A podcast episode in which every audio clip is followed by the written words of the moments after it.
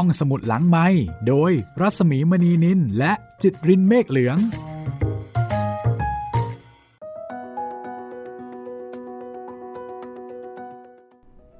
สวัสดีค่ะ ยินดีต้อนรับเข้าสู่ห้องสมุดหลังไม้และเจ้าเจอผี EP 12 ค่ะ สวัสดีคุณจิตริน สวัสดีครับพี่หมีครับ โอ้วันนี้เปิดเรื่องมาเรื่องแรกนี่ เกี่ยวกับโชคลางแล้วก็เกี่ยวกับ หลาย ๆ อย่างที่คนหลาย ๆ คนชอบด้วยนะครับ หมายถึงเกี่ยวกับโชคลางในการเล่นหวยใช่ไหม ใช่ครับ อย่างที่เราคุยไปตอนท้ายตอนที่แล้วครับว่า วันนี้เราจะมีรายละเอียดเกี่ยวกับผีนางไม้บอกหวยมาเล่าให้ฟังกัน ส่วนใหญ่ ผีตระกูลต้นไม้ เราก็จะเห็นเป็นเป็นผีผู้หญิง ยกเว้นที่เขาบอกว่าเป็นรุกขเทวดา อ่า ใช่ใช่ใช่อ่าครับ รุกขเทวดานะคะ ไม่ใช่รุกขกรนะรุกขกร เป็นคนที่รู้เรื่องเกี่ยวกับการที่จะดูแลต้นไม้อะค่ะนะคะ ตัดยังไงที่จะให้เป็นผลดีต่อสุขภาพของต้นไม้ ตัดยังไงที่ไม่ให้ต้นไม้อ่อตายหรือว่ามีปัญหานะคะ อันนี้คือรุกขกรเอาละเราเริ่มเลยดีกว่านะคะ ก็ผีนางไม้บอกหวยค่ะ ในแจวเจอผีของ สง่า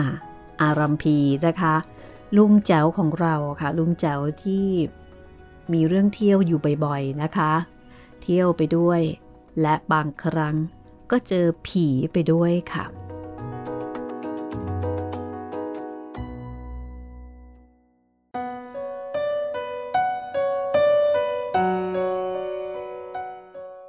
เพราะสมัยก่อนมีหวยให้เล่น เรื่องผีนางไม้จึงเกิดขึ้น แต่จะกล่าวถึงนางไม้ ก็จำต้องกล่าวถึงตำนานหวยประกอบไปด้วย เรื่องราวก็มีย่อๆดังนี้ครับ ในปีพศ 2374 อันเป็นรัชสมัยของพระบาทสมเด็จพระนั่งเกล้าเจ้าอยู่หัว เกิดน้ำท่วมประเทศสยาม ท่วมมากมายหลายจังหวัด และถัดมาอีกปี คือพศ 2375 ก็เกิดฝนแล้ง น้ำน้อย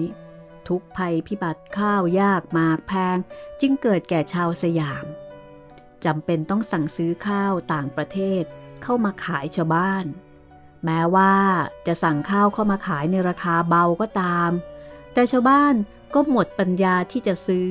เพราะไร้เงิน มีผู้คนเดินทางเข้ามาพระนคร เพื่อรับจ้างทำงานเอาข้าวเป็นค่าจ้าง นายภาษีอากรก็ไม่มีเงิน จะส่งให้พระคังมหาสมบัติจำต้องเอาสินค้าส่งแทนในที่สุด ชาวจีนที่ผูกปีก็ไม่มีเงินจะให้จำต้องเข้าทำงานในกรุงพระเจ้าอยู่หัวส่งพระราชดำริ แครงไปว่า เงินตราบัว ตราครุฑตราประสาท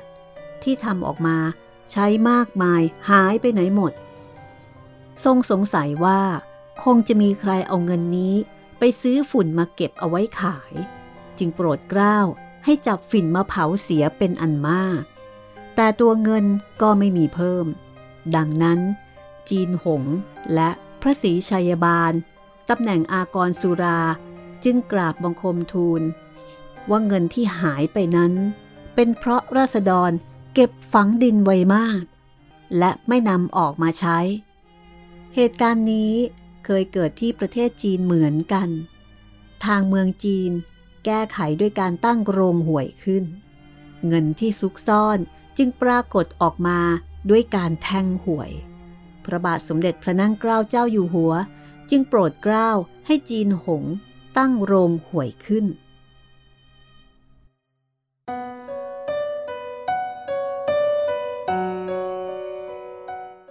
เจ้าสัวหง ออกหวยครั้งแรก เดือนยี่ ปีมะแม พศ 2378 โรงหวยตั้งอยู่ในกำแพงเมืองใกล้สะพานหัน การออกหวยเวลาเช้าวันละครั้ง อากรหวยเมื่อแรก ตั้งเก็บปีละสองหมื่นนายอากรหวยนั้น เรียกกันทั่วไปว่า ขุนบาน บรรดาศักดิ์เป็นขุนบานเบิกบุรีรัตนายอากรบ่อนเบี้ย เรียกว่าขุนพัดราชการที่สี่มีผู้ขอตั้งหวยที่เมืองกำแพงเพชร เมืองกรุงเก่า ต่อมาในรัชกาลที่ห้าพระองค์เสด็จไปประพาสกรุงเก่าและกำแพงเพชร ทรงสังเกตเห็นราษฎรยากจน จึงโปรดให้เลิกหวยที่ต่างจังหวัดเสีย ให้มีโรงหวยแต่ในกรุงเทพแห่งเดียวเท่านั้น เพราะหวยมีแต่ในกรุงเทพ ผู้คนที่พิสมัยหวย จึงตามเข้ามาแทงหวยในกรุงเทพกันมากยิ่งขึ้น อยากรู้ล่วงหน้าว่าหวยจะออกอะไรกันมากขึ้น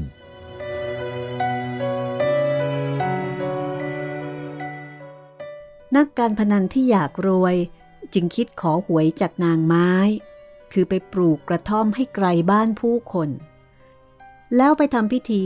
ขอหน่อกล้วยตานี แบบวิวากับผีนางตานี ก็ไปพูดเองเออเองกับต้นตานีป่า ซึ่งกรุงเทพสมัยโน้น ตึกรามบ้านช่องยังไม่เยอะ ต้นตานีป่าขึ้นเป็นดงดงทีเดียว เขาก็ไปขุดหน่อกล้วยตานีที่กำลังรุ่นสาว เมื่อปลูกในรั้วกระท่อมของตนทำเหมือนว่า ได้เจ้าสาวมาแล้ว ตอนเย็นๆค่ำๆปลอดผู้คนก็ไปแสดงอาการกอดรัดหน่อกล้วยนั้น เวลากินอาหารก็มีเรียกกินด้วย มามาน้องจ๋ามากินข้าวกับพี่เถอะ วันนี้พี่แกงป่าเนื้อ ข้าวร้อนๆด้วยสิ มาเถอะพี่จะคดข้าวให้ ก็พูดทำนองนี้ เวลานอนจะเข้ามุง้ง ก็เรียกให้เข้านอนด้วย เวลาล่วงไปประมาณสามวันถึงเจ็ดวัน ไม่เกินกว่านี้ ก็จะปรากฏร่างสตรีสาวมานอนร่วมด้วย เวลาปรากฏตัว เขาเล่าว่า นางลอยเข้ามาทางช่องจั่วบ้าน แรก นางก็ไม่พูดไม่จาก้มหน้าก้มตา แคะกระดาน เอียงอายไปตามประษาสาวรุ่น เมื่อถูกไอ้หนุ่ม โอ้โลมปฏิโลมจะกระจีเข้า นางก็หัวเราะคิกคิกคักคักเมื่อสมสวาดกันแล้ว พอใจกันแล้ว นางก็จะพูดด้วยเหมือนคนธรรมดา พอรุ่งเช้า นางก็หายไป จะกลับทางจั่ว หรือเดินลงกระได ชาวบ้านไม่ได้เล่าไว้ แต่เป็นว่าฝ่ายชายจะแพ้แรงมาก เพราะนางดื่มสวาดรุนแรงไม่เหมือนหญิงธรรมดา นอนกับนางทีไรเป็นต้องนอนตื่นตะวันสายทุกทีสินะ ทีนี้เมื่อคุ้นเคยกันแล้ว ชายก็จะชวนคุย ลองถามเรื่องหวย หรือจะถามเป็นเชิงให้นางแนะนำดังนี้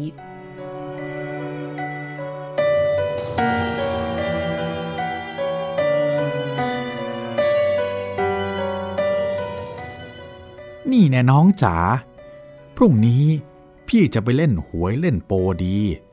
เล่นแล้วจะมีช่องทางร่ำรวยไหม นางก็จะตอบให้ทราบ แนะนำให้ทราบ เพราะขึ้นชื่อว่าสตรีแล้ว ลุงแจ๋วบอกว่า ไอ้ที่จะไม่รักผัวของตัวนั้น หายากจริงๆ คนจะทำพิธีนี้ได้ ต้องเป็นคนหนุ่มโสด หากมีลูกมีเมียแล้ว จะไม่ปรากฏผลตามนี้เลย เวลาไปไหนมาไหนเวลากลางวัน ก็ห้ามไปเกาะแกะเกี่ยวพาราสีกับสาวอื่นๆ ขืนไปทำเจ้าชู้เวลากลางคืน อาจเจ็บตัว อาจจะถูกตบหน้า หรือถูกหยิกเอาด้วยมือน้อยๆก็ได้ เพราะนางตานีหูทิพตาทิพนางจะอยู่ร่วมกับผัวของนาง จนกล้วยตานีตกเครือแล้วก็ตาย เมื่อกล้วยตายแล้ว นางจะหายไป ก่อนจากไป นางจะให้ผ้าสบายสีตองอ่อนที่นางคาดอกไว้เป็นที่ระลึก ผู้ที่ได้ผ้าคาดอกนี้ จะไปไหนมาไหน ให้เอาติดตัวไปด้วย เมื่อเอาผ้าสีตองอ่อนนั้นโพกหัวศัตรูที่ดักตีกระบาล หรือดักทำอะไรก็ตาม ที่จะแลไม่เห็นตัวผู้โพกผ้า ผ้านี้ใช้ได้ตลอดชีวิตทีเดียว ต้นไม้ที่จะทำพิธีเช่นนี้มีอีกสองชนิด คือต้นทับทิมและต้นตะเคียน นางทับทิมนั้นห่มผ้าคาดอกสีทับทิม นางตะเคียนห่มผ้าสีตะเคียน ท่านผู้ใหญ่ที่เห็นเรื่องนี้ในสมัยโน้นเล่าว่า ทั้งนางตานี นางทับทิม และนางตะเคียนนี้ นางทับทิมสวยกว่าเพื่อน และใจดีที่สุด ส่วนนางตะเคียนนั้นค่อนข้างดุ คือสวยก็สวยดุดุ ให้ร่วมสวาดอย่างดุดุ ไม่หวานระรื่นชื่นใจ เหมือนนางตานี และซึ้งตรึงใจเหมือนนางทับทิม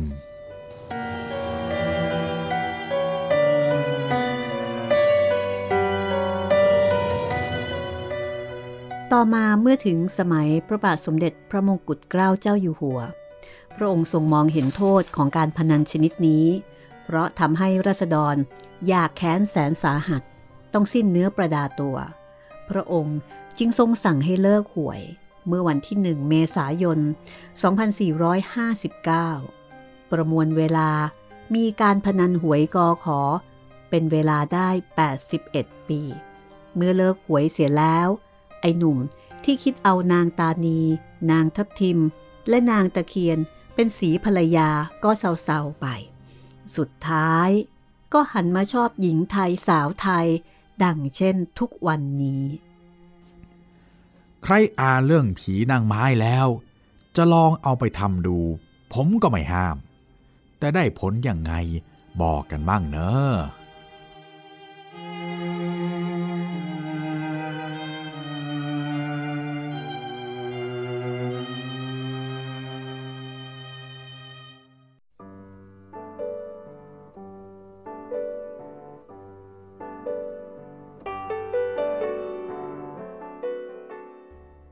นั่นก็คือ ผีนางไม้บอกหวยครับพี่ โอ้โห ดิฉันว่านะคะ ถ้าใครเป็นผู้ชาย น่าจะสนใจฟังเรื่องนี้มากเป็นพิเศษเลยนะคะ คือมันไม่ใช่แค่หวยอย่างเดียว มันมีประเด็นอื่นร่วมด้วยนะแหมผมว่าคนน่าจะลองอยากลองน้อยแหละครับ เพราะว่าเออมันไม่ใช่เรื่องปกติ ที่มนุษย์เราจะทำกัน ผมพูดอย่างนี้ดีกว่า เออเราก็ไม่แน่เหมือนกันนะ อันนี้ลุงแจ๋วก็ไม่ได้อ้างอิงด้วย ใช่ไหมคะว่า เออตกลงเนี่ย มันเป็นยังไงมายังไง อืม แต่เรื่องที่ลุงแจ๋วบอกเนี่ย น่าสนใจทีเดียวนะเพราะสามารถใช้ประโยชน์ได้หลายอย่างมาก แต่ก็มีแต่เหมือนกันนะ คือถ้าเกิดครับทำอะไรไม่ถูก ก็เอาตายเหมือนกัน ใช่ โดยเฉพาะนางตะเคียนค่ะไม่ต้องถึงผีก็ได้ครับ เอาแค่เป็นคนนี่ก็เอาถึงตายแล้วครับ นี่จะเจอผีอีกโอ้โหไม่ไหวละใช่ใช่ใช่คุณจิตรินน่าจะเข้าใจแล้วล่ะ เพราะฉะครันั้บนผมไม่ต้องถึงขั้นเป็นผีนะคะ คือครับเป็นคนธรรมดาเนี่ย ถ้ามีอะไรขึ้นมาก็เป็นผีได้เหมือนกันค่ะ ทั้งทั้งๆที่ยังใช่เป็นๆกันอยู่นี่ละค่ะ ดิฉันเองก็ไม่เคยได้ยินเรื่องนี้มาก่อนเลยนะ ไม่เคยได้ยินเลยที่บอกว่าเอาผีมาเป็นเมีย เหมือนแม่นาคพระโขนงใช่ไหมที่มีการอยู่กับผีโดยที่เขาไม่ได้ตั้งใจ เขาไม่รู้ แต่อันนี้เนี่ย มีการวางแผน มีความตั้งอกตั้งใจนะคะ ถึงขนาดนั้นเลยเหรอ ไม่ครับเคยได้ยินเลย แล้วก็มีการแบบว่า โอ้โห พูดถึงรายละเอียดด้วยนะ ว่าผีต้นนั้นเป็นยังไง ผีต้นนี้เป็นยังไง ก็แปลกดีเหมือนกันนะคะ แต่ทั้งหมดครับนี้เนี่ย อยากได้เมีย เพื่อที่จะเอาไว้บอกหวยค่ะ ต่อไปเป็นผีจากสุพรรณนะครับพี่อืมผีจากสุพรรณนะคะ ครับ ไม่แน่ใจว่าเอ่อในหนังสือแจ๋วเจอผีเนี่ย มีผีจากสุพรรณที่ลุงแจ๋วมีโอกาสได้เจอเจอกี่เรื่องนะคะ ครับ ก็ก็จะมีหลายที่นู่นนี่นั่นนะคะ ทั้งทางเหนือทางอีสานทางใต้ แต่อันนี้มาใกล้ๆนี่แหละค่ะ ไม่ไกลเท่าไหร่เลยนะคะ ผีจากสุพรรณเดี๋ยวเราจะไปพบกับผีจากสุพรรณกันเลยก็แล้วกันนะคะ ไปเลยค่ะ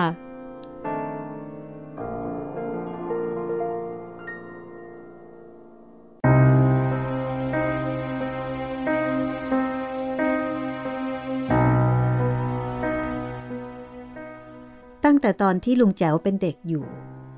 ลุงแจ๋วฟังผู้ใหญ่เล่าว่า พระพุทธรูปเล็กๆ บางองค์ ผู้สร้าง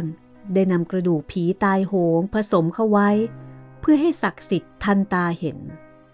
ดังนั้นผู้ใดก็ตามที่ได้พระดังกล่าวนี้ไปไว้บูชา หากบูชาถูกแบบแผนก็จะเจริญรุ่งเรือง หากบูชาไม่ถูก หรือว่า ไปลบหลู่ดูหมิ่นเข้า ก็จะเกิดการเดือดร้อนแก่ผู้นั้นทันที ดังเช่น สมัยหนึ่ง เล่ากันมาว่า สามล้อคนหนึ่ง ไปได้พระแบบดังที่กล่าวมานี้ เขาก็กระยิมยิ้มย่องเป็นอันมาก ที่ได้พระพิเศษกว่าเพื่อน ดังนั้น แทนที่เขาจะเอาพระไว้บูชาที่บ้าน เมื่อไปถึงสามล้อ เขาก็นำพระองค์นั้นติดตัวไปด้วย วิ่งสามล้อตั้งแต่เช้ายันเย็น ก็ไม่เห็นมีใครเรียกสามล้อนั่ง จนกระทั่ง กลางคืน เขาก็ถีบสำล้อหาผู้โดยสารเช่นนั้นเรื่อยไป จนสองยามก็ยังไม่มีใครเรียก คืนนั้นกว่าจะกลับก็เกือบตีหนึ่ง เมื่อถีบสามล้อจะเข้าตรอกบ้านแถวแถวตึกดิน ร้านกาแฟปากตรอกยังไม่ปิด เพื่อนเพื่อนสามล้อก็ยังคุยกันอยู่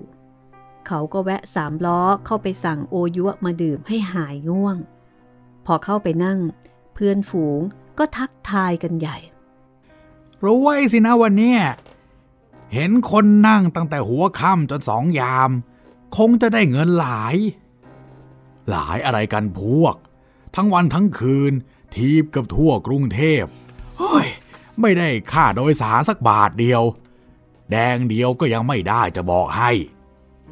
สามล้อคนนั้นพูดอย่างหัวเสีย เพื่อนฝูงทั้งหลายก็ไม่เชื่อ เพราะทุกคนเห็นว่ามีคนนั่งบนสามล้อกันทั้งนั้น แต่คนถีบบอกว่า ถีบรถเปล่าไม่ได้เงิน เถียงกันจนเกือบตีสองชักง่วงจึงแยกย้ายกันไปนอน สามล้อผู้นั้นวิ่งรถอยู่สามวันสามคืน ก็ไม่มีผู้โดยสารเรียกรถเขานั่งเลย เขาแปลกใจขึ้นมา จึงปรึกษากับเพื่อนสามล้ออาวุโสผู้หนึ่ง ถึงสิ่งแปลกประหลาดที่เกิดขึ้นนี้ สามล้ออาวุโสก็เลยถามว่า นี่ เอ็งไปเจิมสามล้อ หรือว่านำพระนำสิ่งศักดิ์สิทธิ์อะไร มาไว้ในสามล้อบ้างหรือเปล่าฮะสามล้อผู้นั้นคิดอยู่ครู่หนึ่ง ก่อนจะตอบว่าอืม เมื่อสี่วันก่อน ฉันไปได้พระองค์เล็กๆ มาหนึ่งองค์ รูปสวยเหลือกำลัง อะ นี่ไง สามล้ออาวุโสขอดู เมื่อพิจารณาสักครู่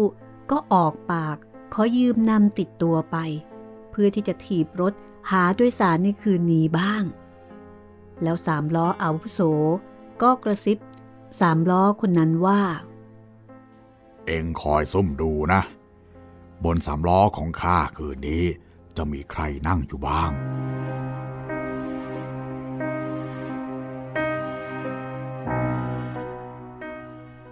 คืนนั้นเอง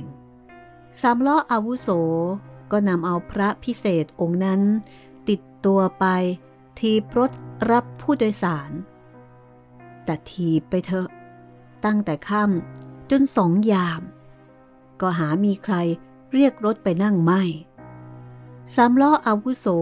จึงถีบไปยังที่ซุ่ม ถามสำล้อเจ้าของพระว่าเป็นยังไงบ้าง ไม่เป็นไงหรอกนะ พระองค์นี้ฉันให้นะ มีอย่างเหรอ พบน้าถีบรถ ไม่ว่าที่ไหน เป็นมีชายกลางคน หนวดเฟี้ยว นั่งอยู่บนรถทุกที ใครเขาจะไปเรียกรถนั่งล่ะ นี่ต้องเป็นผีที่ประจุอยู่ในพระแน่ ๆ ขืนเอาติดตัวไปถีบสำล้อ ให้ตายก็ไม่มีคนนั่ง พอพูดจบสามล้อเจ้าของพระก็ถีบสามล้อเข้าบ้านไปสามล้ออาวุโสจึงนำพระพิเศษองค์นั้นไปวางไว้ที่เจดีย์วัดโพถวายให้พระเจดีย์เสียเลย และนั่นก็เป็นเรื่องที่ผู้ใหญ่เล่าสืบต่อกันมา ทีนี้ลุงแจ๋วก็บอกว่า ลุงแจ๋วเจอเข้ากับตัวเองด้วย และนี่คือเรื่องราวที่เกิดขึ้น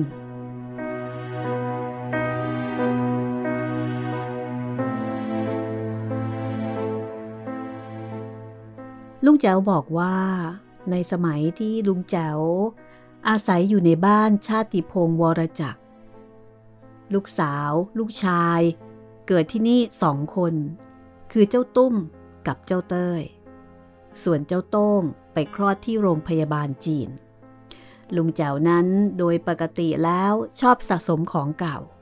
ไม่ว่าจะเป็นหนังสือเก่าๆ แผ่นเสียงเก่าๆ พระเก่าๆ เล่าเก่าๆ ทุกสิ่งที่เป็นของเก่า แม้กระทั่งความรักเก่าๆลุงแจ๋วก็ยังเก็บสะสมไว้ ด้วยความที่เป็นคนชอบสะสมของเก่านี่เอง เพื่อนฝูงที่รู้นิสัย เมื่อไปไหนมาไหน ก็หาของเก่าๆมาฝากเสมอ จนบัดนั้น ลุงแจ๋วบอกว่าที่บ้านเนี่ยจะกลายเป็นร้านค้าของเก่าไปซะแล้ว ในตอนนั้น เจ้าโต้งลูกชายคนสุดท้อง เกิดได้สักเจ็ดเดือนแปดเดือน โดยปกติ โต้งเป็นเด็กกินง่าย นอนเก่ง ไม่ค่อยแหกปากร้องไห้ ให้คลื่นเครงแก่ชาวบ้าน เหมือนเด็กทั้งหลายเลยแม้แต่น้อย แต่ปรากฏว่า อยู่มาคืนหนึ่ง สักตีสามเห็นจะได้ เจ้าโต้งก็ร้องกรีดกรีดขึ้นมา เฮกรอมยังไงก็ไม่ยอมหยุดร้อง ถึงกับต้องช่วยกันอุ้มออกนอกห้อง ถึงจะเงียบ พอเจ้าโต้งเงียบ ลุงแจ๋วและแม่เจ้าโต้งคือภรรยาเนี่ย ก็พาเจ้าโต้งเข้านอน แต่นอนไปได้สักประเดี๋ยว อยู่ๆเจ้าโต้งก็หัวเราะ คล้ายๆ มีใครมาเล่นด้วย ลุงแจ๋วลุกขึ้น เปิดไฟดู ก็เห็นเจ้าโต้งนอนหลับตาอยู่อย่างนั้น แต่ทว่า ริมฝีปากมีรอยยิ้มอยู่ลุงแจ๋วก็นึกว่าเจ้าโต้งมันคงละเมอ ก็ปิดไฟนอนหลับไป พอถึงตีห้าเท่านั้นหลับ เจ้าโต้งก็ร้องกรีดกรีดขึ้นมาอีก คล้ายกับว่ากำลังตกใจหรือถูกใครหยิก ลุงแจ๋วกับภรรยาและพี่ๆต่างตื่นมาดูพร้อมกันว่าเกิดอะไรขึ้น แต่ทุกคน ก็ไม่เห็นมีมดหรือแมงป่องอะไร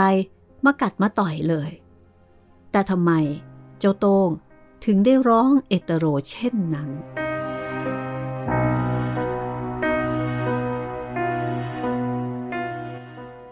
รุ่งขึ้น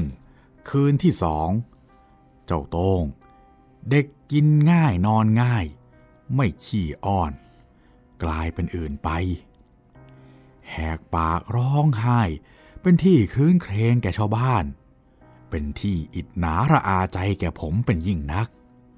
เพราะผมเป็นคนมีงานทำตอนกลางคืนต้องนอนดึก เมื่อมีเจ้าโต้งมาแหกป่าเป็นประจำเช่นนี้ มันก็ต้องโมโหกันมั่งละ รุ่งขึ้นวันที่สามย่าของเจ้าโต้งก็มาเยี่ยมจากบ้านนอก และคืนที่สาม เจ้าโต้งก็แหกปากร้องตามเคย ย่าอุ้มเจ้าโต้งไว้กับอก ย่าเจ้าโต้งพูดอย่างตกใจว่า เด็กมันตกใจนี่นา ถึงได้ร้องเช่นนี้ พูดแล้ว ย่าเจ้าโต้งก็มองไปรอบๆห้อง แล้วสายตา ก็ไปจับที่หิ่งพระ แล้วย่าก็พูดถามว่า เอ พระบนหิ่งนั้นน่ะ มีพระขุนแผนกุมารทองหรือเปล่า ผมก็ตอบว่าเปล่า บนหิ้งมีแต่พระสมเด็จและพระธรรมดา พระขุนแผนเนี่ยไม่มีเลย พูดขาดคำแม่เจ้าโต้งก็กล่าวขัดขึ้นว่า เมื่อสองสาวันก่อนนี้ เพื่อนที่อยู่เมืองสุพรรณเขามาหา แล้วก็ฝากพระไว้ให้องค์หนึ่ง ลืมบอกไป เขาส่งให้ ฉันก็เอาไว้บนหิ้งนั่นน่ะ ผมได้ฟังก็ขยเยงขึ้นไปดู เห็นพระองค์หนึ่ง รูปร่างแปลก ก็หยิบส่งให้ย่าเจ้าโต้งย่าเจ้าโต้งพิจารณาดูครู่หนึ่งแล้วก็บอกว่า นี่ละขุนแผนละ นี่ขุนแผนพิเศษเสียด้วยนะ เพราะเขาบรรจุกระดูกกุมารทองไว้ใต้องค์พระ พระแบบนี้ดีทางผู้หญิง ใครใช้แล้วมีสเสน่ห์แต่เอามาไว้ในห้องที่มีเด็ก กุมารทองก็อดมาแย่เด็กไม่ได้ ที่เจ้าโต้งร้องกรีดกรีดนี้ ก็เพราะกุมารทองมาเล่นด้วย ผมได้ฟังดังนั้น ก็หยิบพระขุนแผนออกไปไว้นอกห้องทันที เอาไปไว้ห้องที่เวทางนอน เพื่อขุนแผนจะได้ช่วยให้เวทางของผม มีสเสน่ห์สาวรัก พอเอาพระไว้ข้างนอกห้องนอน เจ้าโต้งของผมก็กลับเป็นเด็กกินง่ายนอนง่ายตามเดิม โตขึ้นแข็งแรง เดี๋ยวนี้มันอยากเป็นนักฟุตบอลที่เก่งขนาดเปเล่นั่นแหละ ส่วนพี่อินหรือเวทางของผม ที่ผมเอาพระไปไว้ในห้อง เมื่อพี่อินย้ายบ้าน จากบ้านชาติพง ก็ไม่ได้เอาพระขุนแผนองค์นั้นติดตัวไป จึงสิ้นสเสน่ห์อยู่ตัวคนเดียวเดียวดาย จนตาเป็นต้อ มองอะไรไม่ค่อยเห็นอยู่ในบัดนี้ และพระองค์นั้นก็ไม่รู้ว่าไปไหน ถามธนศักดิ์ชาติบุตร ลูกชายเจ้าของบ้าน ก็ไม่ทราบ ถามใครก็ไม่รู้ ท่านเลยหายไปตั้งแต่วาระโน้น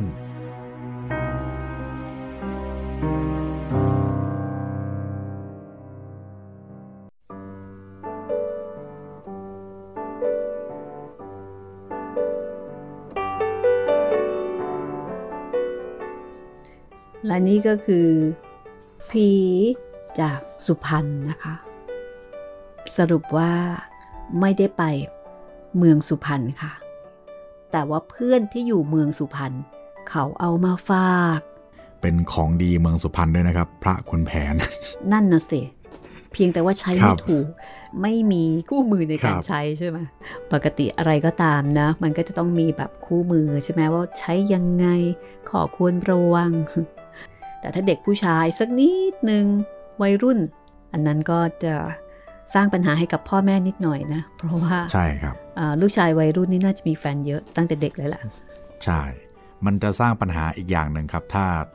ลูกชายรู้มูลค่าของมันเราเราแอบเอาไปขาย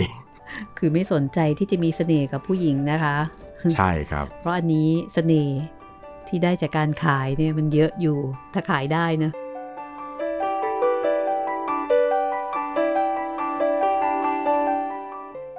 เรื่องต่อไปนะคะ ผีกอดที่ปัตตานีค่ะ โอ้อันนี้มาเป็นกิริยาเลยครับาผีกอดค่ะ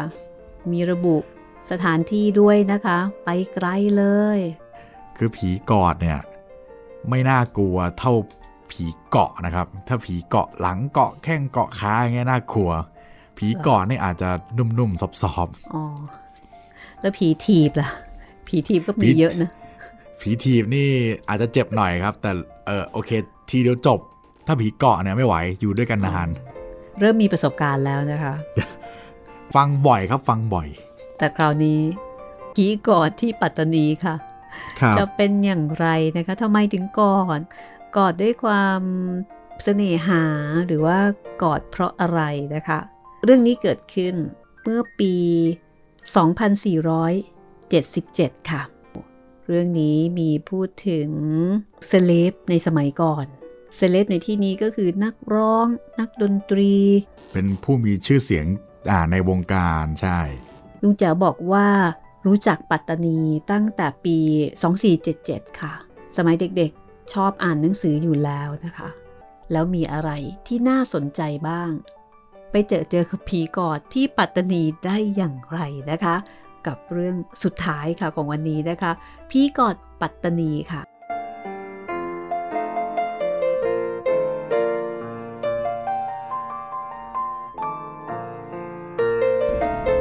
ผมรู้จักปัตตานีตั้งแต่พศ 2477 คือว่าสมัยเด็กๆชอบอ่านหนังสือ แล้วก็ได้อ่านหนังสือเรื่องบุงาปัตตานี แต่งโดยเท้าสามนนายเจ้ง เลขกุล เจ้าของโรงพิมพ์ไทยใต้ ถนนพระสุเมน หน้าวัดบวรนิเวศ เป็นผู้พิมพ์และโฆษณา หนังสือบุงาปัตตานี มีภาพแทรกเยอะ 1. รูปมโนราที่โคกโพ 2. ราษฎรคอยเฝ้าในหลวงราชการที่ 7 3. พระพลาปัตตานี 4. กล้องเยอรมัน 5. รูปค่ายต่างๆของคณะอังกฤษ 6. รูปศาสตราจารย์เยอรมัน 7. ขบวนแห่ของพลเมือง 8. ช้างแสดงถวาย 9. รัชกาลที่ 7 เสด็จค่ายอังกฤษ 10. อังกฤษนำเสด็จ 11. กล้องอังกฤษ 12. รับแสงถ่ายดวงอาทิตย์ 13. ความแข็งแรงการตั้งกล้อง 14. ยกกล้องตรงดวงอาทิตย์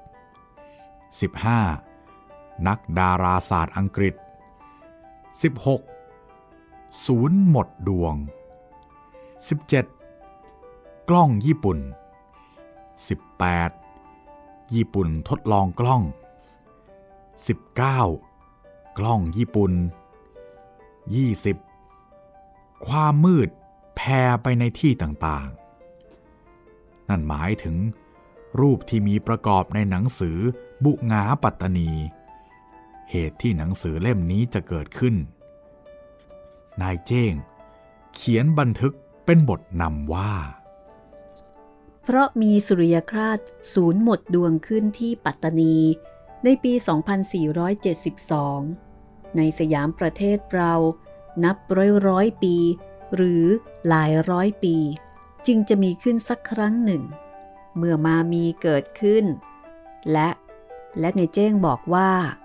ได้ไปถ่ายภาพมาลงหนังสือพิมพ์ไทยได้แล้ว จะทิ้งบล็อกเสียก็เป็นห่วง ว่าผู้ที่มิได้พบ คงจะไม่ได้ทราบเหตุการณ์ขนาดนั้น ในเจ้ง จึงได้ไปขอให้เท้าสามนนักประพันธ์ผู้มีชื่อเสียงในพระนคร อุปโลกเรื่องหนึ่งขึ้น ให้มีพระเอกนางเอกสมเรื่อง เป็นเรื่องรักอย่างดูดดื่ม โศกผจญภัย ชิงรัก และแทรกเรื่องสุริยคราสไว้ด้วย จะได้นำภาพจริงมาแทรกประกอบไว้ เพื่อเก็บไว้ชั่วกาลนาน พระเอกของเรื่อง ชื่อประพันธ์ ประพันธ์กุล นางเอก ชื่อสาวบุงอ ตัวของผู้เล่าเรื่อง ชื่อพดุง เขาเดินทางไปพักหาดใหญ่ จับรถต่อไปที่โคกโพ แล้วต่อไปปัตตานี ผ่านสะพานเดชานุชิต โรงเรียนเบญจมะราชูทิศศาลเจ้าโกนเหนียวและอื่นๆ ลูกแจวรู้จักปัตตานีจากหนังสือเรื่องนี้มาตั้งแต่เด็กๆ มองดูแผนที่แล้ว ก็อยากไปเที่ยวเป็นกำลัง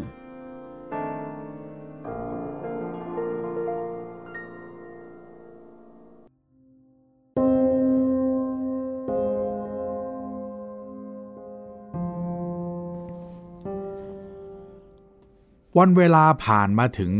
พศ 2505 ทั้งวัดช้างให้ทำพิธีปลุกเสกหลวงพ่อทวด เหยียบน้ำทะเลจืด ถนอมศักดิ์โกวิทวานิชจัดให้มีดนตรีไปเก็บเงิน โดยแสดงยังโรงหนังที่ปัตตานีและยะลา ดนตรีคีตวัดวงใหญ่ เดินทางไปนำคณะโดยไพบูลลีสุวัตนักร้องแยะ สุเทพวงกำแหง ทานินอินทราเทพ สีสไลสุชาติวุฒิธนงศักดิ์พักดีเทวารำไพบุญสิริธรรม และยังมีแขกพิเศษคือ เจ้าดวงเดือนณเชียงใหม่ คุณพิรุณ อินทราวุฒิคุณวีรศักดิ์เพชรสิงห์ส่วนคณะกมลศิลป์วิ่งรถจากกรุงเทพ ไปปัตตานี ก็มีน้อยกมลวาทิน รัตนาพรอินทรคำแหง ณราชสีมา ชาลี สิรินทิพย์อินทรวิจิต พวกนี้ไปกันระลอกแรก ผมไประลอกสอง พร้อมกับชกาดปูขวนัทส่วนพระเจ้าวรวงเธอ พระองค์เจ้าเฉลิมพลที่คำพร และคณะของท่าน เดินทางจากกรุงเทพไปค้างสงขลา แล้วจึงเคลื่อนย้ายไปปัตตานี เราแสดงกันที่โรงหนังปัตตานีสองรอบ ยะลาสองรอบ ได้เงินเท่าไหร่ ถวายวัดหมด เมื่อถึงวันขึ้น 15ค่ำเพนเดือน 8 ทางวัดทำพิธีปลุกเสก ผู้คนล้นหลาม แน่นวัดแน่นถนน หน้าวัดเดินไม่ได้ ได้แต่ยืนมองไปในโบสถ์ที่กำลังทำพิธี ลุงแจ๋วและเพื่อนๆ ไปแสดงที่ยะลา แล้วจะกลับมาแสดงที่วัดก็เข้าไม่ได้ จึงงดการแสดง ปล่อยให้นักร้องนักดนตรีเที่ยวเตรกันตามสบาย เพราะรุ่งขึ้นก็จะกลับกันแล้ว พระองค์ชายกลางติดอยู่ในโบสถ์พิธี จะออกมาหาอะไรเสวยก็ไม่ได้ เพราะคนแน่นจริง ๆ พระองค์ชายกลาง ก็เลยอยู่ในโบสถ์ตลอดคืน และตลอดอีกหนึ่งวัน ส่วนลุงแจ๋วและเพื่อนๆ ก็เที่ยวยะลากันจนเกือบสว่าง โดยมีเทศมนตรี เติมศักดิ์คณานุรักษ์ เป็นผู้อำนวยความสะดวก เที่ยวกันยันเช้าเลยมาส่ง มารถไฟโคกโพ ตกลงเที่ยวนี้ยังไม่เจอผีกอด จนกระทั่ง ปลายปี 2508ซออาสนะจินดา ยกขบวนไปถ่ายทำหนังเรื่อง ชุมทางหาดใหญ่ที่สงขลาและหาดใหญ่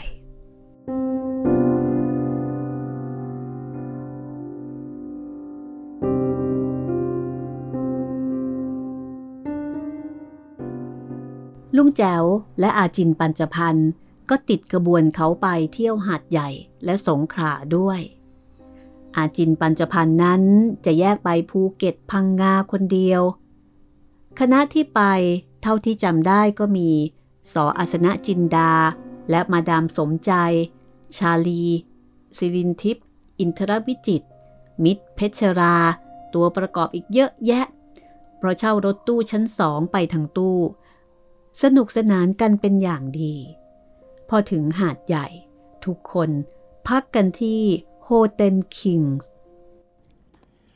ปลายปีแท้ๆชะไหน ฝนจึงได้กระหน่ำอย่างพูดไม่ถูก ตกเช้าตกเย็น ตกกลางวัน สออาสนะจินดาจะบ้าตายด้วยเรื่องฝนนี่แหละกำหนดอยู่ห้าวัน กลายเป็นเจ็ดวัน และอาจจะถึงสิบวันก็เป็นได้ วันหนึ่ง สอถ่ายหนัง ทั้งๆทที่ฝนตก ผมกับอาจินสองคน ไม่มีธุระอะไร ก็ตกลงจะไปเที่ยวปัตตานีกัน เพื่อเยี่ยมเยียนคุณเติมศักดิ์ขนานุวัตรเราจึงจับรถเมย์จากหาดใหญ่ ไปนาทวี เพื่อตรงไปปัตตานีตามทางลัดที่กรุยไว้แล้ว แต่เป็นหลุมเป็นบ่อดีเหลือเกิน เลยนาทวีไปหน่อย รถติดลม ต้องถ่ายด้วยรถจิบและเดินเอาหลายกิโล ถอดรองเท้าปุกโคลน ตากฝน สนุกดีแท้ๆ ผมและอาจินต่างก็ถ่ายรูปมาดูคนละแย่ๆ ถึงปัตตานีเอาเย็นโข ให้รถตรงไปส่งที่ศาลาเทศบาล เพื่อพบคุณเติมศักดิ์พบเข้าต่างก็ดีใจ คุณเติมศักดิ์ จัดแจงเลี้ยงกาแฟ อาจินขอกาแฟใหญ่แก้หนาว คุณเติมศักดิ์ไม่เข้าใจ จัดแจงสั่งกาแฟใส่นมและขนมปังสังขยาทำเอาต้องอธิบายว่า กาแฟใหญ่ก็คือกาแฟดำร้อนใส่เหล้า เป็นเหล้าบรันดียิ่งดีใหญ่แก้หนาว คุณเติมศักดิ์จึงพาไปพักที่โรงแรมสีตานี จัดแจงอาบน้ำอาบท่าเสร็จแล้วค่ำพอดี ก็ออกตระเวนราตีกัน คุณเติมศักดิ์พาไปรับประทานอาหารและสุราที่ร้านใหญ่ที่สุด แต่เราสองคนไม่ชอบ เพราะร้านแบบนี้ที่หาดใหญ่ก็มี กรุงเทพก็มี อยากกินเหล้าที่ร้านริมแม่น้ำปัตตานี อยากชมธรรมชาติยามราตรีแบบพื้นเมือง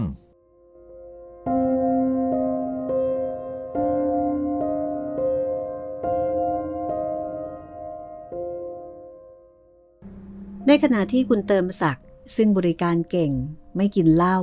แต่เป็นเพื่อนคนกินเหล้าได้ถึงตีหนึ่งตีสองก็คุยเรื่องความรักกับคุณอาจินปัญจพันธ์จนดึกดึกดื่นดื่นถึงกับงัดรูปคู่รักของตนมาแลกกันดูถ้อยทีถ้อยอาศัยกัน เพราะเป็นหนุ่มโสดด้วยกันทั้งคู่ ส่วนลุงแจ๋วนั้น ดื่มเหล้าไป เดินเที่ยวริมแม่น้ำไป มองแม่น้ำปัตตานี ซึ่งไหลเอื่อยๆ ก็หวนคิดถึงเรื่องบูงาปัตตานี คิดถึงสาวบูงอ คิดถึงนักหนังสือพิมพ์ นายประพันธ์ประพันธ์กุล หากว่าเขาแต่งงานกันตามหนังสือเมื่อปี 2472 ป่านนี้ก็น่าจะอยู่กันมา 36 ปีแล้ว ลูกเต้าก็คงจะโตโตด้วยกันแล้ว ดื่มไปคิดไป ก็เจอเอาสาวพื้นเมืองเข้าหนึ่งคน ในตาดำคลับ นุ่งกางเกงยีนดำสวมเสื้อยืดสีชมพู ปล่อยผมยาวสลวยเดินมาแต่ไกล พอถึงร้านที่เรานั่งดื่มเหล้าเธอก็เลี้ยวเข้ามา ตรงไปหาคุณเติมศักดิ์จึงทราบว่าเธอคือนางในดวงใจของคุณเติมศักดิ์สวยซึ้งจริงๆ อาจินซึ่งชมผู้หญิงได้ยากเย็น ก็ออกปากชมว่าสวย หนุ่มสาวคู่นี้สวยสมกัน เพราะเห็นคนที่เรารักสวยสมกัน ผมจึงมีอารมณ์สนุก ดื่มเหล้าได้มากเป็นพิเศษผู้จายั่วเย้าถึงความรัก ดูฝ่ายสาวอาย ฝ่ายหนุ่มยิ้มระรื่น คุยกันจนตีสอง คนที่ปัตตานีหลับกันหมด เราจึงไปโรงแรมสีตานี ผมซึ่งค่อนข้างเมามาก พอถึงห้องก็เข้านอนทั้งเครื่องทรง โดยไม่ได้ปิดประตู หัวถึงหมอนก็กรนครอกครอกตามระเบียบทีเดียว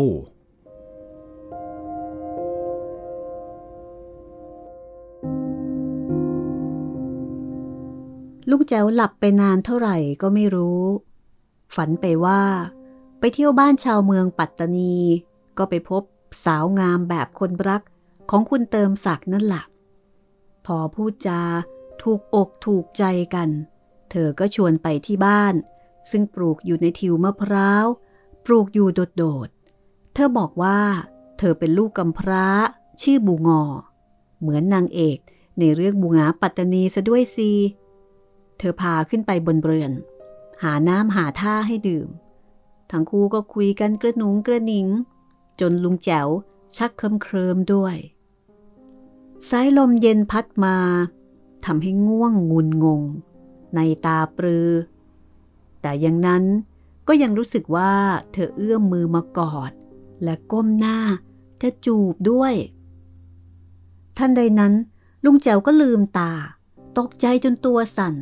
เพราะใบหน้าที่ก้มลงจูบไม่ใช่ใบหน้า ของสาวบูงอคนนั้น แต่กลายเป็นใบหน้าของยายแก่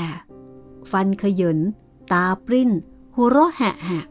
ลุงแจ๋วพลักแก้เต็มที่พุดลุกขึ้น ร้องโวยวายปปผี ผีกอด ผีหลอก ช่วยด้วย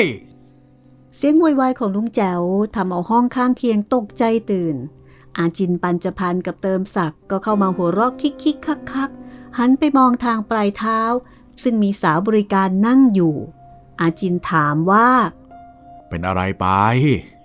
ฝันว่าผีกอด ผีหลอก เติมศักดิ์ก็ถามเด็กสาวคนนั้น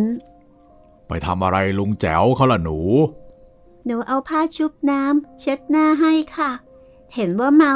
แล้วก็เหงื่อออกเยอะ หนูกำลังเช็ดให้ ก็ตะโกนดัง ๆว่า ผี ผีกอด ผีหลอก หนูก็ตกใจนะสิคะ เอา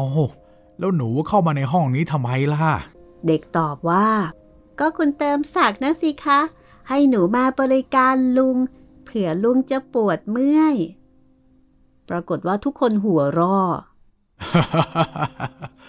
เอาละเอาละไม่ปวดไม่เมื่อยแล้ว เปลี่ยนห้องนอนกันเถอะอาจิน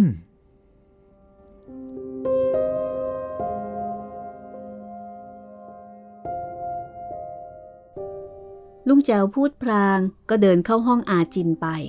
โดยไม่ลืมปิดประตูลั่นดาน แล้วก็หลับสนิท โดยไม่ฝันถึงผีกอดอีกเลย คืนนั้น อาจินเขาจะหลับฝันดีหรือเปล่า ผมก็ลืมถามเข้าไป และนี่ก็คือ EP 12 นะคะ เจ้าเจอผีสง่า อารัมพีค่ะ โอ้ก็วันนี้ได้ไปหลายผีเลยนะคะ ครับผมอัดแน่นนะครับสามผีสามสถานที่ ทั้งผีนางไม้ ผีจากสุพรรณแล้วก็ไปโน่นแล้วค่ะ ผีจากปัตตานีด้วยนะคะ ครับผม ทั้งผีจริงผีไม่จริง โอ้ย สนุกสนานมากเลยนะคะ ครับ ตอนต่อไปค่ะมาเจอเจอกับ EP 13 EP 13 นี้จะเจอเจอกับสาวสองวิญญาณครับ แล้วก็ผีที่วัดละครธรรมด้วยครับ อืมค่ะ กลับมาแถวแถวๆกรุงเทพนี่เองนะคะ ครับ จะสนุกสนานจะน่ากลัวขนาดไหน จะได้รับความรู้ หรือจะได้ไปเที่ยวในกรุงเทพหรือในต่างจังหวัด ไปกับลุงแจ๋วนี่แหละค่ะ โอ้ได้หลายอย่างเลยนะคะ เรียกว่า รวมเรื่องผีชั้นครูจริง ๆ ค่ะ แต่วันนี้ห้องสมุดหลังไม้ลาไปก่อนนะคะ สวัสดีค่ะ สวัสดีครับ